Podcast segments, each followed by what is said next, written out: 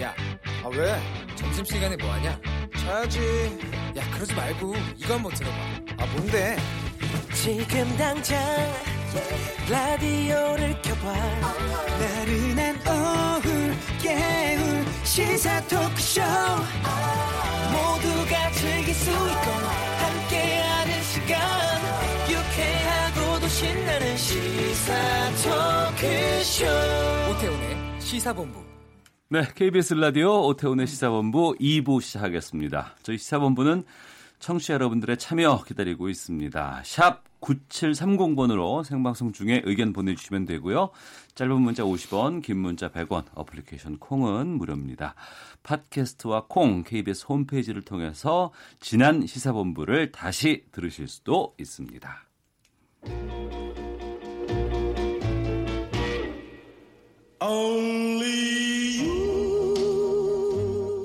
한마디로 대한민국 헌법 질서에 대한 모욕입니다.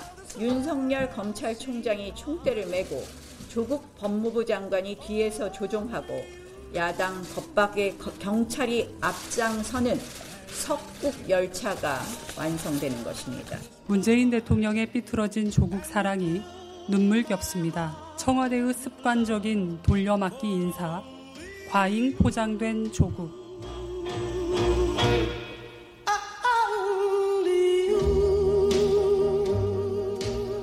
네, 촌철살인의 명쾌한 한마디부터 속 터지는 막말까지 한 주간의 말말말로 정치권 이슈를 정리하는 시간 각설하고 댓글이 가장 많이 달리는 코너 각설하고 시간입니다.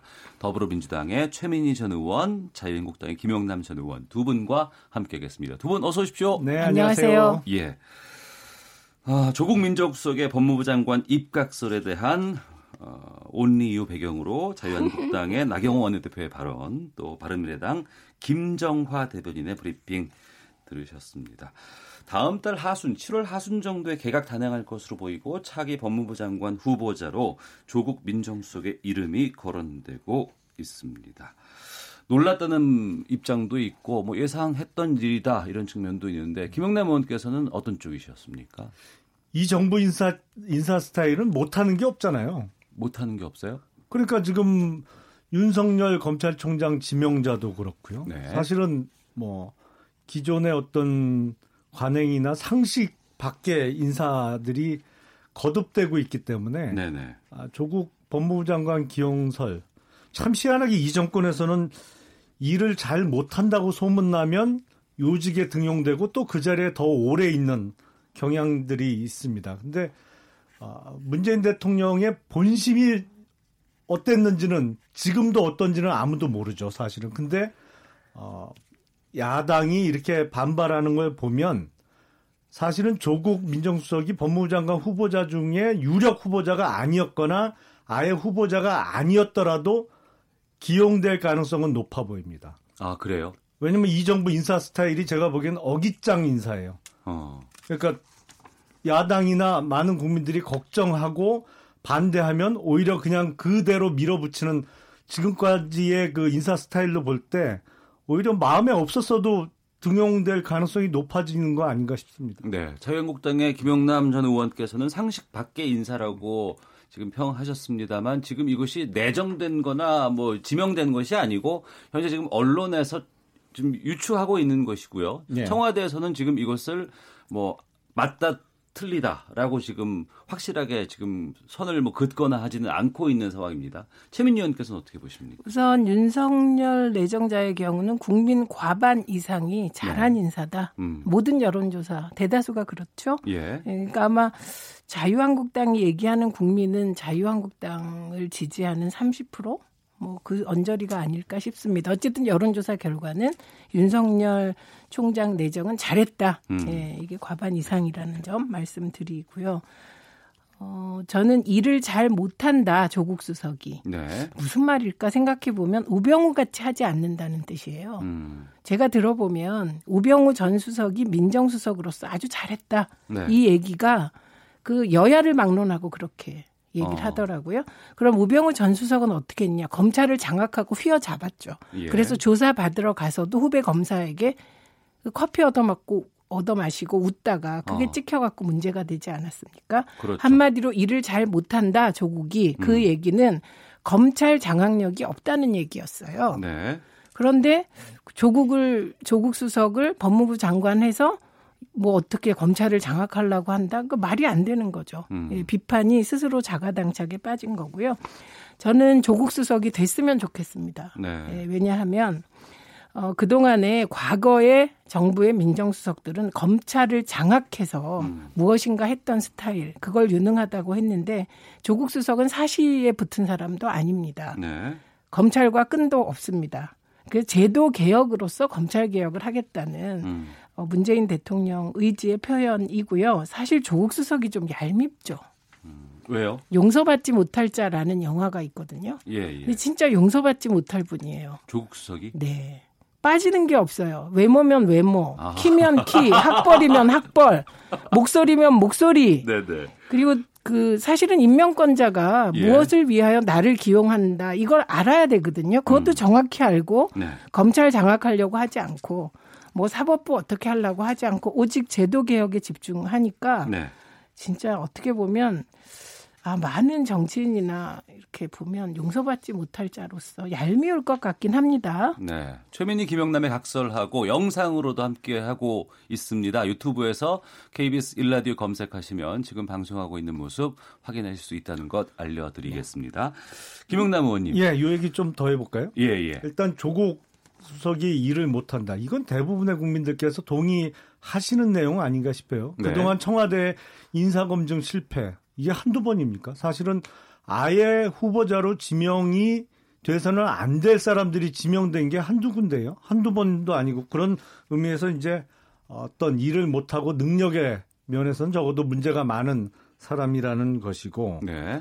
무엇보다도 이제 총선이 10개월도 안 남았습니다. 이제 음. 뭐한 9개월 후면은 총선 전국인데 그렇죠. 예. 이게 이제 총선의 선거 관리 그리고 어 어떤 총선에 있어서의 어떤 사법기관의 공정성을 기하기 위해서는 옛날부터 신경 썼던 장관 두 자리가 있어요. 어, 어디 어디예요? 그러니까 행자부 장관 네. 지금 그리고 법무부 장관. 행자부는 지금 기재부. 아니 아니야 아니요. 행안부. 안행- 행안부. 아, 행안부. 지금 예, 하도 예. 이름을 왔다 갔다 아. 바꿔갖고 지금 행안부인가요? 안행부인가요? 행안부죠. 예. 행안부, 네. 행정안전부 했다가 뭐 안전행정부 했다가 하도 바꿔서 헷갈리는데 공교롭게 그 선거 주무부서 두 자리 중에 지금 진영 장관이 가 있죠. 진영 예. 장관은 현역 민주당 국회의원이에요. 그러니까 음. 여당 의원이 지금 선거 주무장관으로 한 명 이미 가 있어요. 그리고 네. 내년 총선 때까지 자리를 지, 지킬 겁니다. 음. 이것도 선거 공정성에 있어서 큰 문제를 제기할 수밖에 없는 사안인데 더군다나 법무부 장관을 직전 청와대 민정수석을 대통령의 채, 측근을 법무부 장관에 앉힌다? 아 이거는 뭐 불법 선거하겠다는 의도죠. 그냥 수사권을 이용해서 총선 전국을 유리하게 끌고 가겠다는 명확한 의도입니다. 이걸 야당이 어떻게 받아요? 그리고 지금 청와대가 검찰 장악을 안 했어요? 누가 믿어요? 그걸 지금 지금처럼 검찰이 정치 권력에 심하게 장악된 적이 언제 있습니까? 지금 음. 어? 서울중앙지검에서 소위 지금 2년 넘게 벌이고 있는 적폐 수사 뭐 또 말씀하시면 이거는 황교안 권한대행 때부터 시작됐다고 하지만 이 정부 들어서 아, 그동안 검찰이 보여준 행태 특히 서울중앙지검에서 벌어졌던 일들은 이 정권의 신여를 넘어서 요새는 신여라는 표현보다는 충견이라는 표현을 더 많이 어, 사용되게 사용하게 되는 것 같던데 딱 그 모습이에요. 네. 검찰총장도 그렇고 법무부 장관도 그렇고 이거를 어떻게 받아요? 최민희 의원님. 이성계하고 무학대사가 대화하는 역사적인 장면이 있습니다. 예. 그 핵심이 먼 눈에는 뭐만 보인다. 예, 그런 일을 하는 분들에겐 그런 것만 보일 겁니다. 음. 그리고 다시 말씀드리지만 박근혜 전 대통령을 구속시킨 사람은 황교안 권한대행 시절의 검찰이었다. 이건 분명합니다. 네. 그리고 적폐 수사는 박근혜 정부 때 시작됐다. 그리고 박근혜 대통령이 임명한 검찰 조직이 박근혜 대통령을 수사하기 시작한 것이다.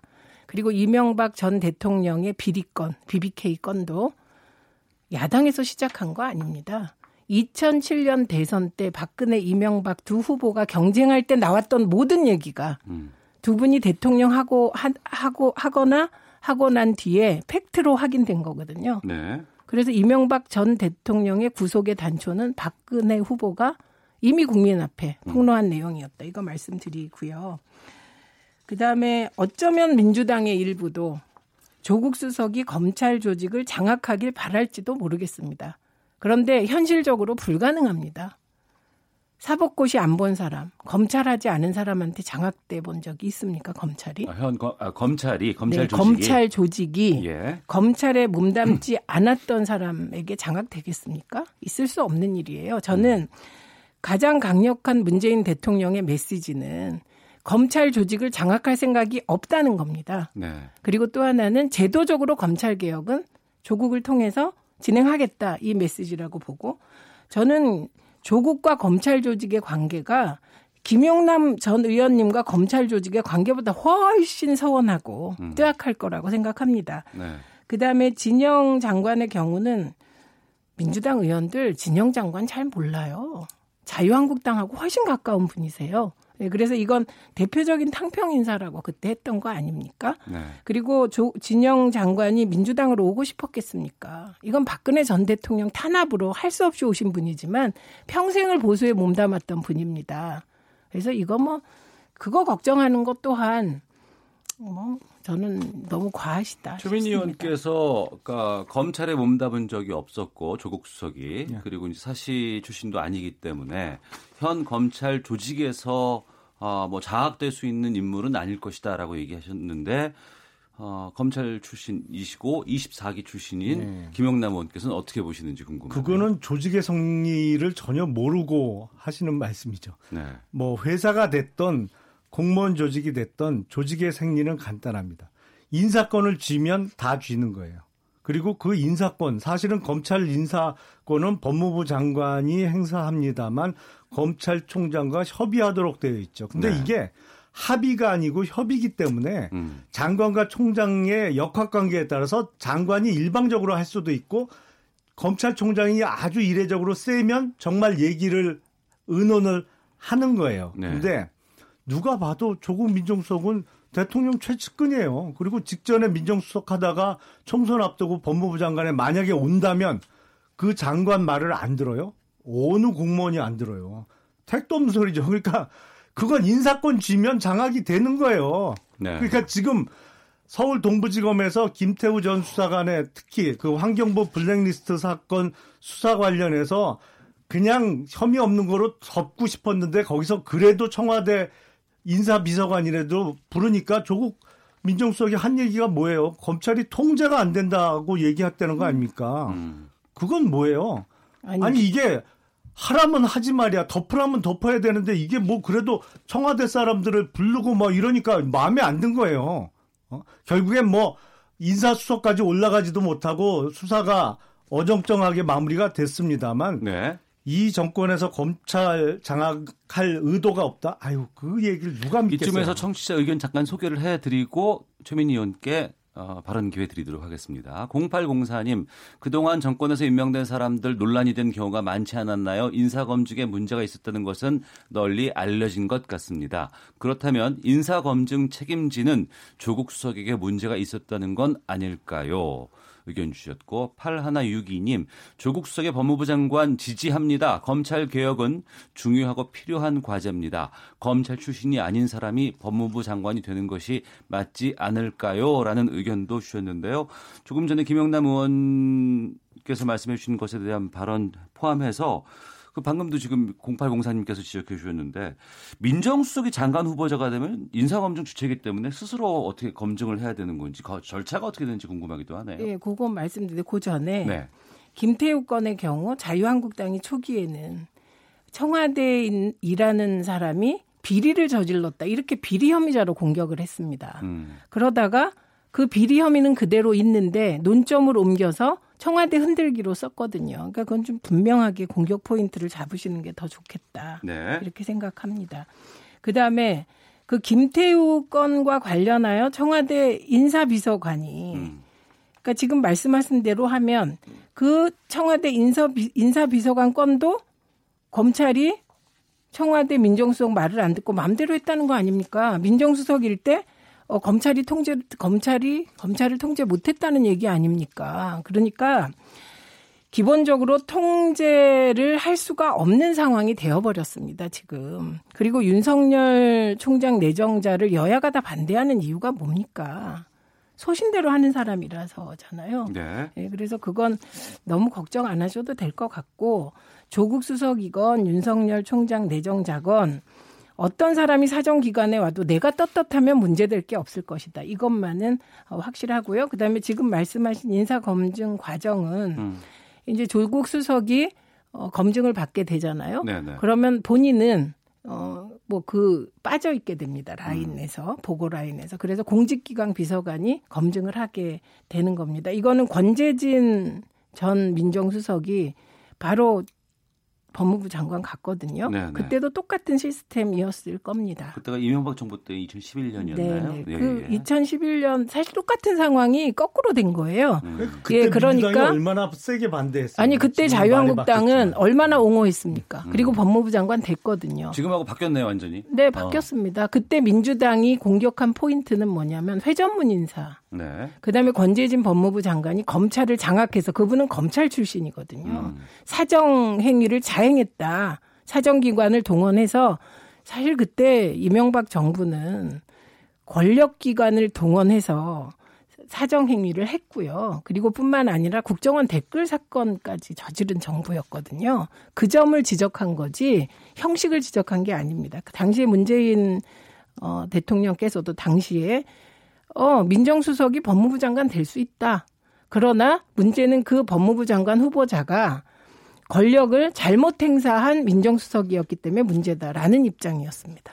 아니 알겠습니다. 그러니까 지금 조국 민정수석이 딱 그 케이스 아니에요? 아니죠. 권력을 지금- 행사한 적이 아니, 없어요. 지금 집권에서 2년이 넘도록 이렇게 내내 무슨 저 어? 사정 활동을 내내 벌, 펼치는 정권이 누가 역대 언제 있었어요? 네, 이렇게 늘 그랬는데요. 심하게 상대편 다 잡아가고 그리고 지금 어? 권성동 한국당 의원도 얼마 전에 며칠 전에 무죄가 났습니다만 네. 아니 재판 받으면서 만신창이가 됐잖아요. 그리고 어? 친여당 성향의 언론 매체에서 얼마나 공격을 했습니까? 사람 완전히 뭐 살아도 산 산 게 아닌 것처럼 만들어 놨지만 어 그래 놓고 떳떳하면 어 무죄 받을 거 아니냐? 무죄 나올 수도 있고 안 나올 수도 있어요. 근데 문제는 그 과정에서 사람이 거의 살아도 산 사람이 아닌 게 된게 문제죠. 아니 그 재판 결과에 대해서 지금 얼마나 국민들이 허탈해하고 권력 있는 사람은 무죄고 권력 없는 사람은. 봐요. 그래서 비판하고 있는. 강원랜드 쪽으로 있는지 가게 아십니까? 되면 저희가 지금 예. 이게 어, 말이 어, 밖으로 빠질 수밖에 없는 상황이기 아니, 그러니까 때문에 밖으로 빼니까 예. 불리해지시는 제가 거죠. 이렇게 집중해서 뭐 다시 모으도록 하겠습니다. 부탁드리겠습니다. 자, 뭐 입각설이 현실화될지는 아직 뭐 결정 나는 건 아니기 때문에 좀더좀 지켜봐야 될 것 같고 청와대 개각 전반에 대해서 좀 여쭙겠습니다. 이낙연 국무총리 거취에도 지금 많은 관심이 쏠리고 있거든요. 내년 총선에서 역할론이 지금 계속 나오고 있다고 하면서 교체될지 뭐 유임될지에 대한 여러 가지 어, 추측들 나오고 있습니다. 여기에 대해서는 최민희 의원께서는 어떻게 보세요? 저는 연말 정도까지는 계셔야 되지 않을까 싶습니다. 두 가지 네. 이유인데 하나는 정기국회가 이제 열리게 되잖아요. 네, 네. 자유한국당이 정기국회까지 보이콧하면 그건 뭐 저는 국민들이 국회 해산 운동을 하실 것 같고요. 네. 그렇게 하면 안 되겠죠. 그럼 이제 그 정기국회 때 어, 뭔가 정부를 대표해서 예, 이렇게 하실 일들이 많을 것 같습니다. 그리고 또 하나는 국무총리는 국회에서 투표를 통해서 의결해야지 임명이 가능하거든요. 그렇죠. 청와대에서 뭐 청문회 통과가 되건 안 되건 이렇게 해서 임명하고 이건 할 수 없습니다. 없습니다. 예, 예. 국무총리는 그렇기 때문에 좀 더 신중하지 않을까 싶습니다. 음. 사람을 찾는데도 신중하고 네. 시기를 선택함에 있어서도 어, 좀더 신중할 것 같고요. 그리고 이낙연 총리님 입장에서 보면 그 총선에서 큰 역할을 하는 것이 본인의 미래를 위해서 좋을 것 같습니다. 음. 그러나 이낙연 총리의 무게를 볼 때 주인공으로 뛰는 것보다는 예, 12월에 뭐 주인공으로 뛰셔도 될 것 같고 네. 뭐 서포트를 적극적으로 하셔도 될 것 같은데 12월에 나오셔도 어떤 역할이든 할 수 있는 준비가 되신 분 같습니다. 네. 김영남 의원님께서는요. 이낙연 총리의 교체설의 가장 큰 배경은 사실은 지금 어려운 경제 상황이죠. 어, 경제가 계속 꺾여지고 있는데 문재인 대통령께서는 뭐 갑자기 경제 상식이 늘어난다든지 경제에 대한 해박한 지식이 생기실 것 같지는 않고 총리라도 그러면 경제에 좀 밝은 인사로 어, 새로 교체를 해서 경제팀도 바꾸면서 좀 어, 분위기 쇄신도 하고 어, 경제 정책적으로도 좀 수정을 해야 되는 시기 아니냐. 지금 상황이 워낙 어려워지다 보니까 그런 어, 면에서 교체설이 강하게 부각이 되는 것 같고 지금 거론되는 후보들도 소위 경제통 인사들이 거론이 되고 있는 것 같습니다. 뭐 결단이야 대통령께서 하시겠습니다만 문제는 경제를 잘 아는 총리가 가도 네. 정책 수정이 이루어지지 않으면 도로감이 타버리거든요. 그러니까 음. 이게 임금을 왕창 올리면 일자리가 늘어난다는 말도 안 되는 상식 밖의 주장을 이 정권에서 계속 하는 하는 그러니까 정책 수정을 말씀하시는 건 소득주도 성장에 그렇죠. 대한 정책 수정 말씀하시는 예, 그러니까 거죠? 예. 잘못된 정책을 바꾸지 않는 한 뭐 경제 상황이 도, 좋아질 리는 만무한데 음. 그래도 그 바꾸자는 목소리가 아, 집권당 내부 내지는 내각 내부에서 좀 나오려면 자신 있게 경제 문제를 어, 끌고 나갈 수 있는 인물이 총리에 임명돼야 되지 않느냐라는 게 교체설의 가장 큰 배경 같습니다. 알겠습니다. 각설하고 더불어민주당 최민희 전 의원, 자유한국당 김영남 전 의원 두 분과 함께하고 있는데요. 아, 잠시 헤드라인 뉴스 듣고 계속해서 각설하고 코너 이어가도록 하겠습니다. 문재인 대통령이 내일부터 오사카에서 열리는 G20 정상회의 참석을 위해 오늘 출국합니다. 문 대통령은 오늘 시진핑 중국 국가주석을 만나고 내일은 푸틴 러시아 대통령과 정상회담이 예정돼 있습니다. 청와대는 북한의 영변 핵시설 폐기는 완전한 비핵화로 가기 위한 되돌릴 수 없는 단계로 접어드는 입구라고 밝혔습니다. 이낙연 국무총리는 국정 현안 점검 조정회의에서 우리 경제가 더 위축되고 어려운 국민의 고통이 더 커지기를 바라는 세력은 없으리라고 믿는다며 국회가 하루빨리 추경을 심의하고 처리해 줄 것을 촉구했습니다. 전자발찌를 착용한 채 또다시 성범죄를 저지르는 사례가 늘어나자 정부가 모든 전자발찌 착용자들의 야간 외출을 원칙적으로 제한하는 법 개정을 추진하기로 했습니다. 연예인 휴대전화 단체 대화방 멤버들과 함께 여성에 대한 집단 성폭행에 가담한 의혹을 받고 있는 가수 정준영 씨와 최종훈 씨가 법정에서 관련 혐의를 부인했습니다. 지금까지 헤드라인 뉴스 정원나였습니다. 이어서 기상청의 강혜종 씨 연결합니다. 네, 먼저 미세먼지 정보입니다. 오늘 대기 확산이 원활해서 대기의 질이 아주 양호하겠습니다. 다만 오존 농도만 경기 남부와 충남 지역 나쁨 단계고 그 밖의 지역은 보통 단계를 보이겠습니다. 이제 비가 소강 상태입니다. 제주 산지와 남해안에 집중됐었는데 이 장맛비가 오전에 대부분 그쳤습니다. 현재는 울릉도에만 내리고 있는데 울릉도의 예상 강우량이 현재 136mm를 가리키고 있습니다. 오늘 앞으로 경상도에만 5에서 20mm 정도의 비가 더 올 뿐 전국적으로 가끔 구름만 많이 끼겠습니다. 내일은 흐린 가운데 새벽부터 오후 사이에 충청과 경북 지방으로 내일도 빗방울 정도만 떨어지겠습니다. 오늘 낮 기온 서울 31도로 약간 무더워지겠는데 평년 수준이고요. 대전, 광주 29도, 대구 30도 정도가 되겠습니다. 내일은 서울의 아침 기온 22도, 낮 기온은 29도 정도로 보고 있습니다. 모레 오후부터 또다시 전선이 북상합니다. 이때 제주와 남해안, 호남 서해안에 강풍이 불겠고요. 남부 지역에 많은 비가 올 전망입니다. 지난 2017년 트럼프 방한 때는 안개와 황사로 인해서 DMZ로 가지 못하고 중간에서 회항했는데요. 어, 이때 모레와 글피 사이 중부 지방마저도 전국적으로 비가 내릴 전망입니다. 지금 서울의 기온은 29.6도입니다. 지금까지 날씨였고요. 다음은 이 시각 교통 상황 알아보겠습니다. KBS 교통정보센터의 이승미 씨입니다. 네, 이 시각 교통 상황입니다. 잠시 후 2시부터인데요. 여의도 국민은행 앞에서 집회를 합니다. 현재 의사당대로가 여의도공원 삼거리에서 국회 앞 삼거리 방향으로 세개 차로가 부분 통제되고 있습니다. 자유로 서울 방향으로 장항라들목에서 김포대교 쪽으로 사고 여파로 이 구간 지났는데 10분이 조금 넘게 걸리고 있고요. 경부고속도로 부산 쪽으로 서초나들목 부근 3차로에 고장난 차가 있습니다. 한남대교 남단에서 서초 쪽으로 가는데 25분 정도 걸리고 있고요. 기흥 동탄 부근은 작업 여파로 정체입니다. 제2경인 고속도로 인천 방향으로 하객분기점 부근 2차로에서 사고 처리 중이라 1km간 정체고요. 중부 내륙고속도로 양평 쪽으로 감곡에서 여주 분기점 쪽으로 공사를 하고 있어서 5km간 정체가 심하니까요. 주변 다른 길을 이용하셔도 좋겠습니다. KBS 교통정보센터였습니다.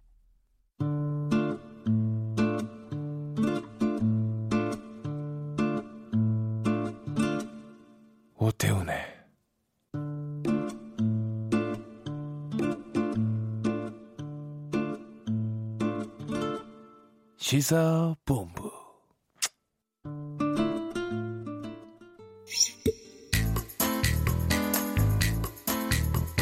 자유한국당은 공존의 길을 외면하고 끝내 오만과 독선의 길, 해망의 길을 선택했습니다.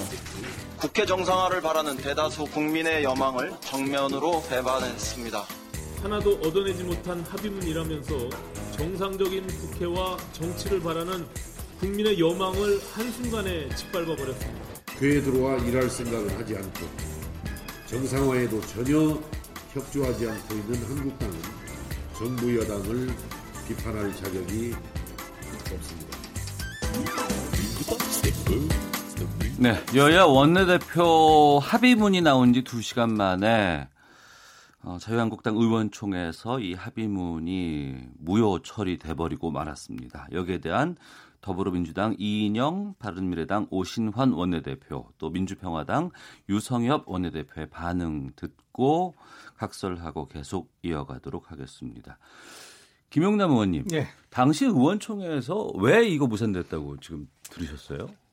그러니까 지금 국회 파행이 계속되고 있는 가장 큰 원인은 지난번에 패스트트랙에 상정된 3법이죠. 네. 그 중에서도 이제 선거법이 가장 아, 문제가 많습니다만 이 부분에 대해서 그 명쾌한 어떤 해결이 난 게 없지 않습니까? 그러니까 패스트트랙을 철회하겠다는 약속도 없었고 그냥 원칙적으로 어 국회 정상화에 대한 합의만 그것도 조건부로 합의를 한 거죠. 음. 지난 19대 때 제가 원내 대변인 할 때 원내 대표 간의 협상장에 들어가 보면 네. 그런 경우가 많이 있어요. 사실은 원내대표들 간에 잠정적으로 합의는 하는데 음. 이거 우리 당의 의총에서 취임 받아야 되는 거다. 취임 못 받으면 못 지키는 약속이다. 이런 거 다 약속하고 일단 잠정적 합의를 하거든요. 근데 예. 그때는 민, 민주당이 야당이었을 때인데 이종걸 원내대표가 합의한 거를 의총에서 추인 못 받는 경우가 꽤 많았어요. 음. 그러면 이제 다시 협상하는데 약간 이제 싫은 소리를 하죠. 이게 원내대표가 말이야 약속한 거 매번 추인도 못 받아갖고 매번 협상 다시 해야 되고 그러면 좀 어, 조금 싫은 소리는 합니다만 그래도 또 그 상황을 이해해주고 다시 협상을 재협상을 하고 그랬어요. 네. 그 가장 근본적인 원인은 그 패스트 트랙 문제가 아무 해결이 안 된 게 가장 큰 문제죠. 최민 의원께서는 어떻게 뭐를, 보셨습니까? 뭘 어떻게 뭐 자유한국당이 협상을 깬 거고 음. 그 국회가 또 다시 국민한테 욕 먹게 된 거고 예. 여전히 문호동 유임금은 하고 계시고 뭐 이런 상태가 지속되는 건데 음.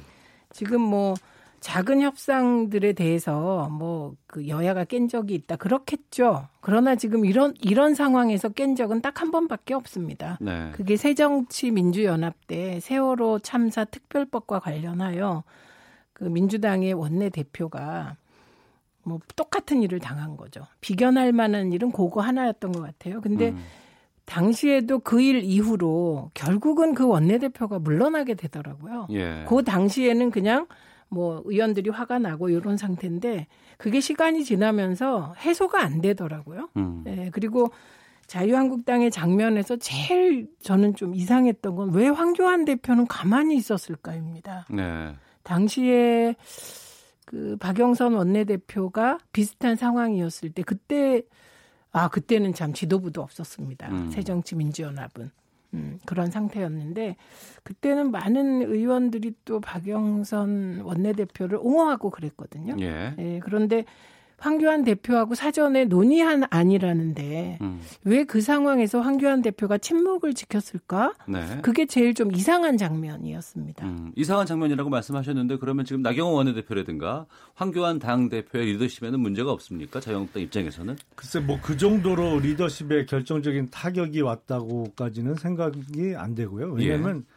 이게 한국당이 소위 그 패스트트랙 전국을 거치면서 많이 단단해졌어요. 그래도 어. 그 전보다는 아, 그래서 어려움이 있다는 것은 의원들도 어, 다 대부분 이해를 하고 있는 상황이고 물론 원내대표의 어떤 협상력에 대해서 어, 불만을 제기하는 사람도 있죠. 물론 이- 있긴 있는데 그렇다고 뭐 리더십이 큰 타격을 입은 것 같지는 않습니다. 가장 큰 문제는 지금 한국당을 제외한 그 범여권의 사당이 네. 이익 공동체잖아요. 음. 어떤 면에서 각 당의 이익을 위해서 지금 똘똘 뭉쳐 있는 상태거든요. 그러니까 네.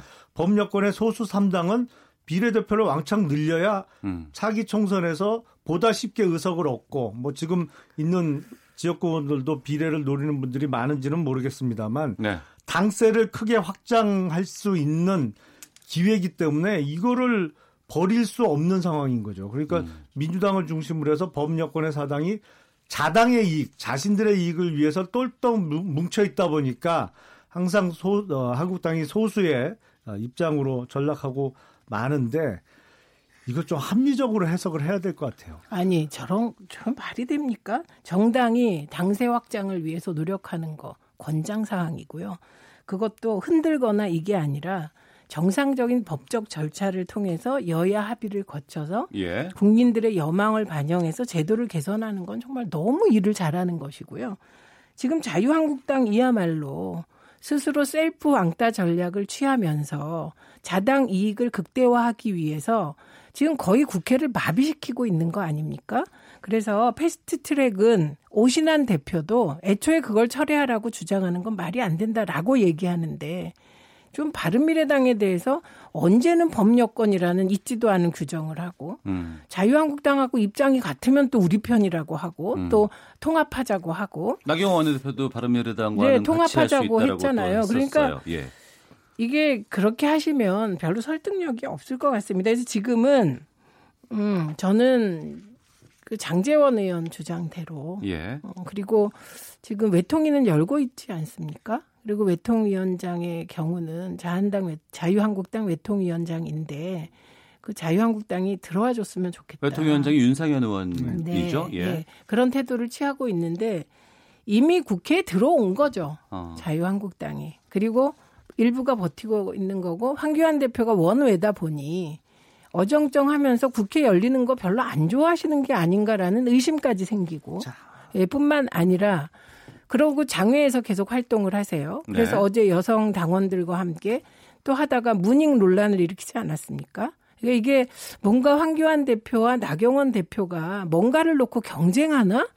이런 생각을 안 할 수가 없는 그런 상황 같습니다. 조금 더 사익보다는 공익을 위해서 움직이시면 자, 어떨까 짧게만 말씀드리면 예, 예. 자, 김영남 의원님, 의석을 예. 늘리고 당세를 확장하는 것도 물론 좋습니다만 정상적인 방법으로 해야죠. 정당 득표를 몇 퍼센트 하면 어느 장이 비례대표를 몇 석 가는지 아니 그걸 정작 주도한 심상정 의원도 기자들한테 설명하다 포기했잖아요. 그리고 막판 대답이 뭐예요? 그거 국민들이 다 알아서 뭐 하냐?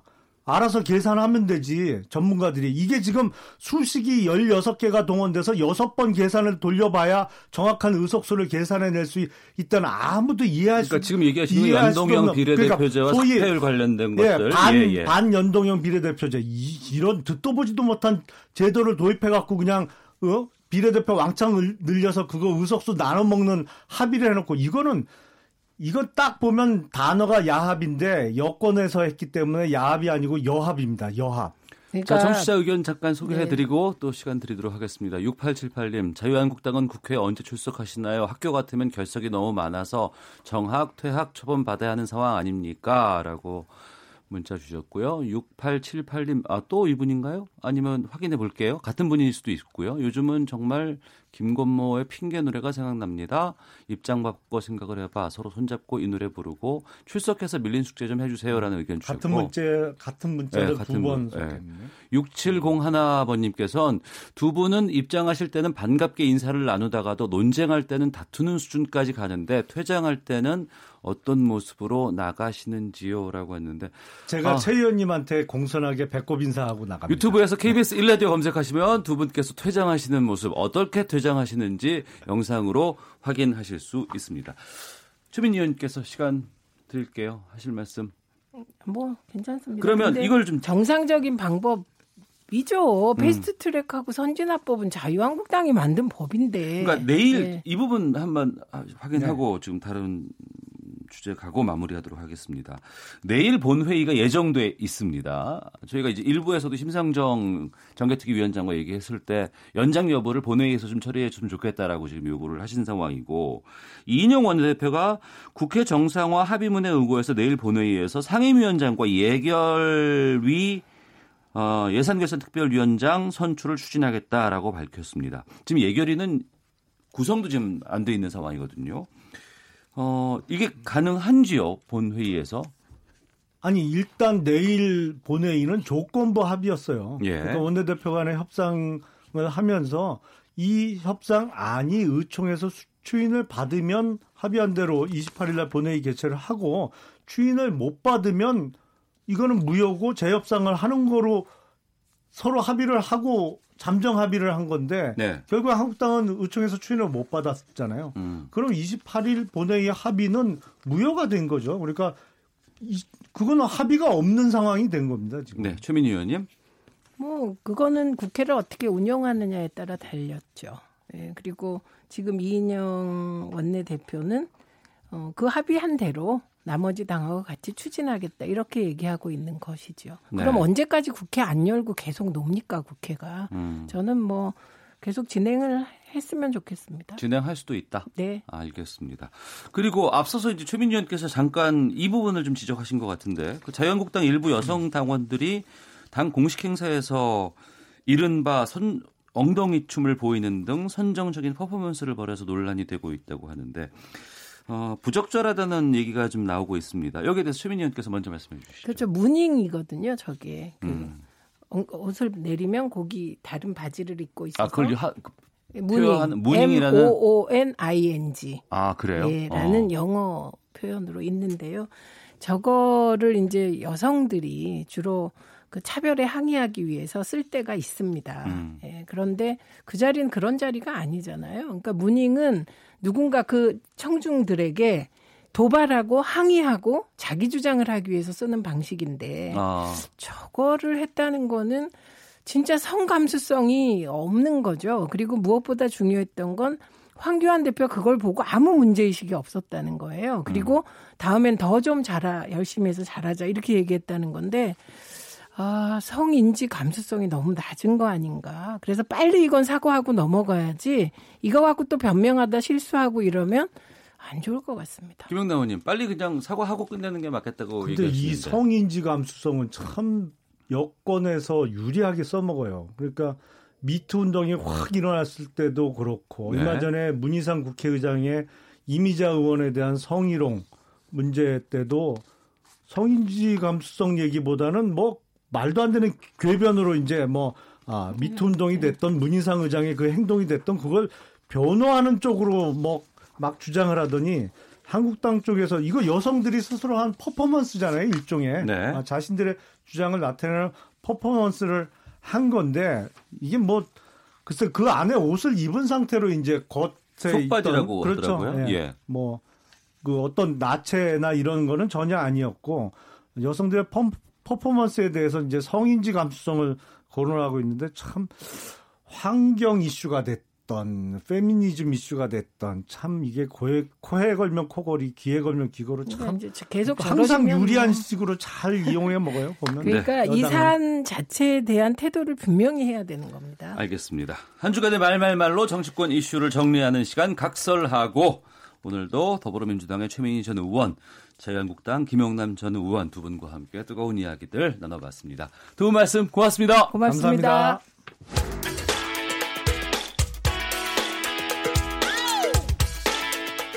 오태훈의 시사본부는 여러분의 소중한 의견을 기다립니다. 짧은 문자 50번, 긴 문자 100원의 정보 이용료가 되는 샵 9730, 우물정 9730번으로 문자 보내주십시오. KBS 라디오 앱 콩은 무료입니다. KBS 라디오 오태훈의 시사본부. 지금 여러분은 대한민국 라디오 유일의 점심 시사 프로그램을 듣고 계십니다. 네, 한 주간의 시사 이슈를 법률적인 관점으로 풀어보는 시간 노변의 시사법정 노영희 변호사와 함께하겠습니다. 어서 오십시오. 네, 안녕하세요. 예, 어, 저희가 오늘 노영희 변호사와 다룰 얘기가 있었습니다. 예. 근데 깜짝 놀랄 소식이 아침에 전해져서 이것부터 확인하고 가도록 하겠습니다. 네. 이거 다뤄달라는 문자를 제가 많이 받았어요. 네네. 송중기, 송혜교 부부의 이혼 관련 소식인데 송중기 씨 측에서 이혼을 위한 조정 절차를 진행하고 있다고 밝혔습니다. 우리가 합의 이혼, 협의 이혼 이런 건 들어봤어요. 근데 이혼 조정이라는 게 정확히 어떤 거, 상황이고 어떤 개념인 거예요? 어, 일단 서로 우리들이 이혼합시다 해가지고 도장 찍고 그냥 쿨하게 헤어지고 뭐 이러면은 협의가 되는 건데요. 네. 이제 그런 식으로 합의가 잘 안 되고 상호간의 의견이 조금 달라요. 그러면 음. 법원에 우리 이혼 시켜 주세요라고 신청을 하게 되죠. 그럼 한쪽에서 신청하겠네요. 그렇죠. 예. 네, 그래서 그거를 아예 재판으로 먼저 신청하는 경우도 있고 뭐 조정 신청하는 경우도 있지만 네. 어, 조정하게 되면은 좀 빨리 끝날 수가 있어요.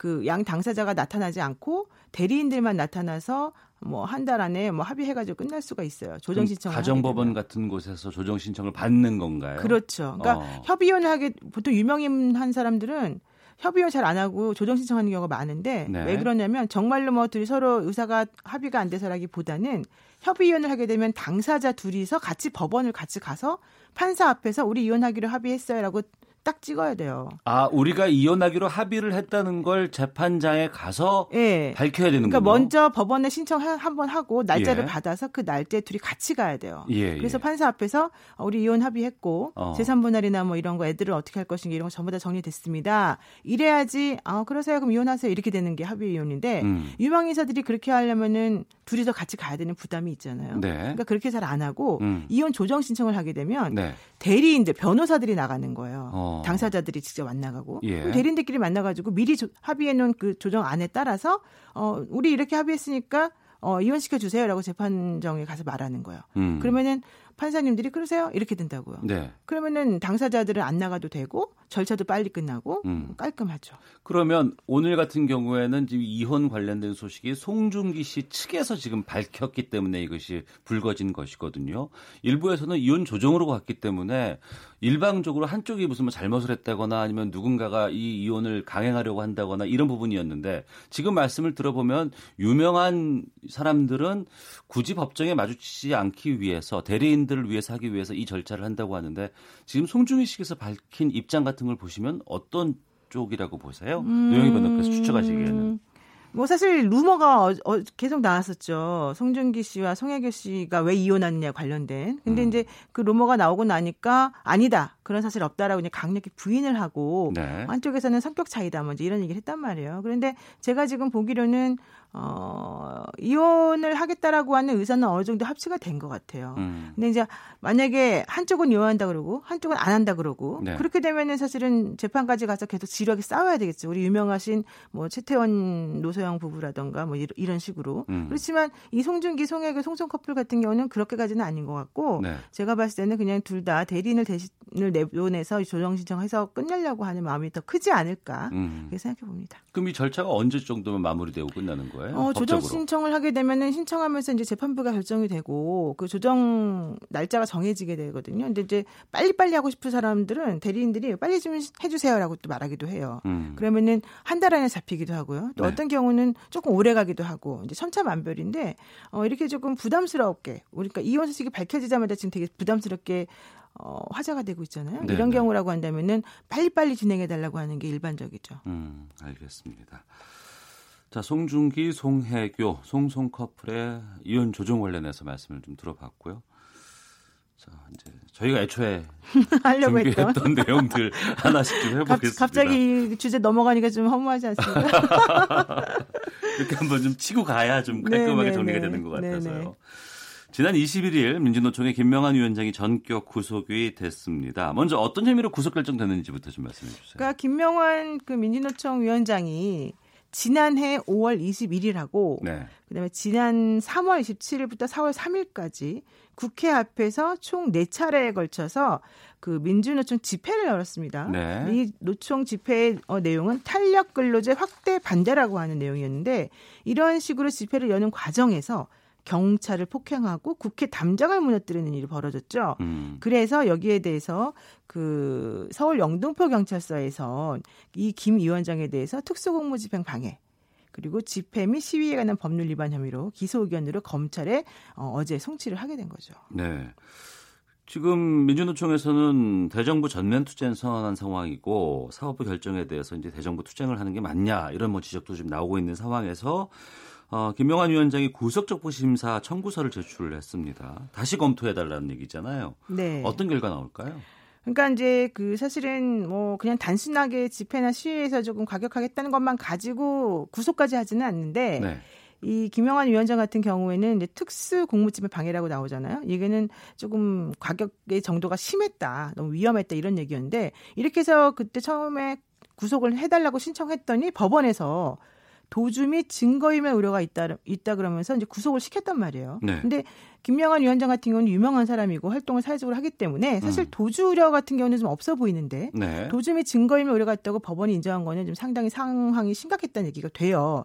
그런데 여기에 대해서 아 지난 21일 날 그렇게 구속이 된그 결정, 법원의 결정이 잘못됐다. 음. 그러니 다시 한번 판단을 해주세요. 네. 라고 하는 게 바로 구속 적부심. 그러니까 예. 당시에 구속을 결정한 결정이 잘못된지 잘된지 다시 판단해달라는 건데 음. 구속 적부심이라고 하는 것은 기본적으로 어 그 구속된 때로부터 구속 적부심을 신청할 때까지 뭔가 사정 변경이 있어야 되는 거예요. 사정이 변경된 거. 예, 그러니까 예컨대 뭐 부인하던 사람이 나 인- 이제 잘못을 인정하니까 봐주세요라고 한다든가 네. 피해자가 합의를 해준다든가 뭐 이런 여러 가지 그 사람을 풀어줘도 재판을 잘 받을 수 있겠거니 이런 정도가 좀 어느 정도 확신이 들 정도라면 풀어줘요. 근데 이 민주노총 이 위원장의 구속 적부심에서는 사실 그런 사정 변경이 특별한 게 없었거든요. 네. 그래서 이 오늘 오후 2시에 이 구속 적부심 신문 길이 있는데 오늘 사실 석방이 될지 안 될지는 잘 모르겠어요. 음. 그래서 실질적으로는 어, 이 구속 적부 심사와 관련해서 또 민주노총 그 회원들이라 그랬죠. 그분들이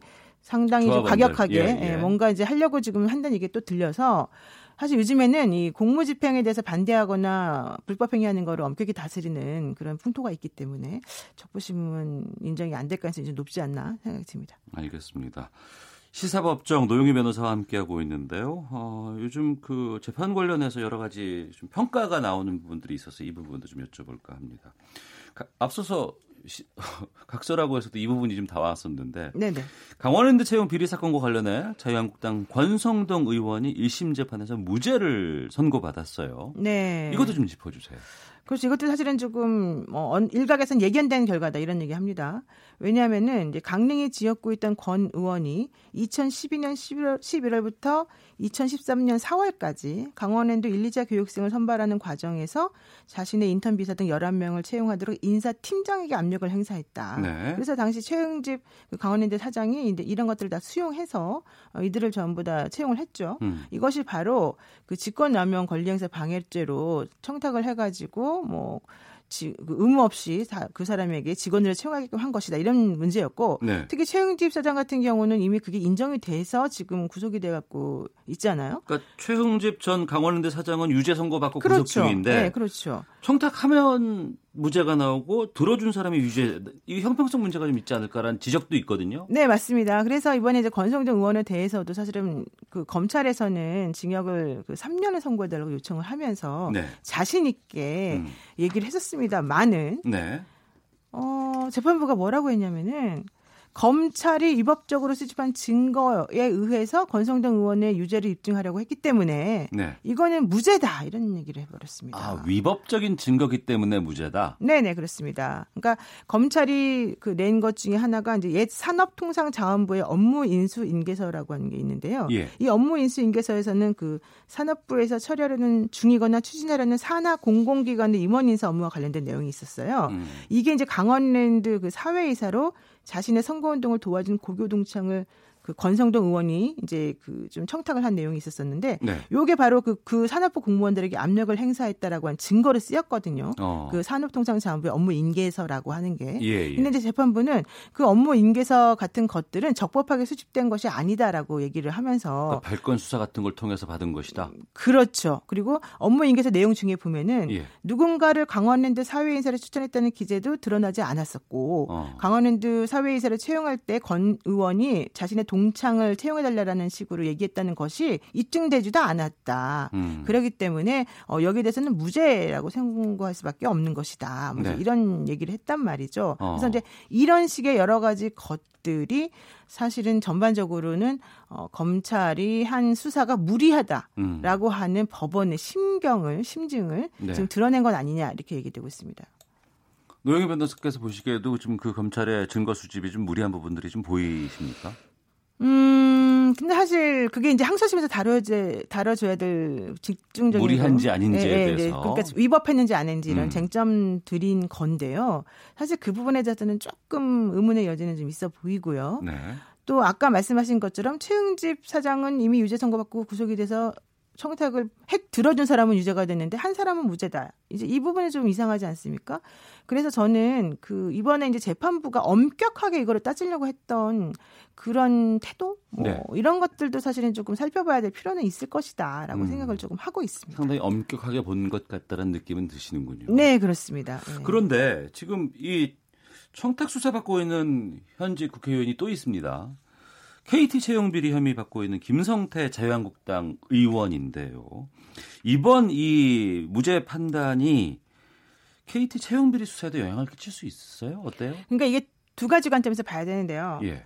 어, 시간이 없으니 짧게 말씀드리면 국회의원이 그런 식으로 그 청탁을 하는 것이 국회의원의 본연의 직무 범위 내라고 생각해서 예. 그 직무 범위 내에서 자기가 강력하게 강요적으로 그 다른 사람에게 뭐 청탁을 했다라고 음. 하면은 바로 이제 그 직권남용 관련해서 방해죄가 되는 거란 말이에요. 네. 근데 국회의원의 권리나 뭐 직무 권한 범위 내에 남한테 인사 청탁을 해야 된다 이런 건 없잖아요. 없겠죠. 당연히 없어야죠. 그러니까 예. 직권남용 권리행사 방해죄라고 하는 것 자체가 성립이 안 된다는 의견이 이제 있단 말이에요. 음. 그렇지 않겠습니까? 또 하나 두 번째 문제는 아까 말씀드린 것처럼 권성동 의원의 경우와 똑같아요 지금 네. 증거가 사실은 제대로 그 증거가 의미하는 게 뭔지는 두 번째 치고 음. 증거 수집 절차의 문제다라고 하는 걸 지금 법원에서 걸고 넘어졌단 말이에요. 증거 자체보다 또 수집 절차에 대해서도 또 그렇죠. 판단해봐야 된다. 그렇죠. 그러니까 증거가 가리키는 거는 뭐 달을 가리키고 있다고 치더라도 음. 실제 그 달을 가리킨 손가락이 뭐 문제가 있다 그러면은 어, 그건 잘못이다 라면서 아예 결정을 안 내린 건데 이번에 김성태 자유한국당 의원도 아마 그런 식으로 음. 변명을 할 가능성이 높다는 거죠. 네.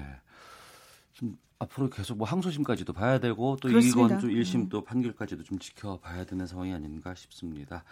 자, 노변의 시사법정 여러 지금 법적 상황 살펴봤습니다. 노영희 변호사와 함께했습니다. 오늘 말씀 고맙습니다. 네, 고맙습니다. 예. 오태훈의 시사본부 목요일 순서는 여기서 마치도록 하겠습니다. 저는 내일 금요일에 다시 찾아뵙겠습니다. 내일 뵙겠습니다. 안녕히 계십시오.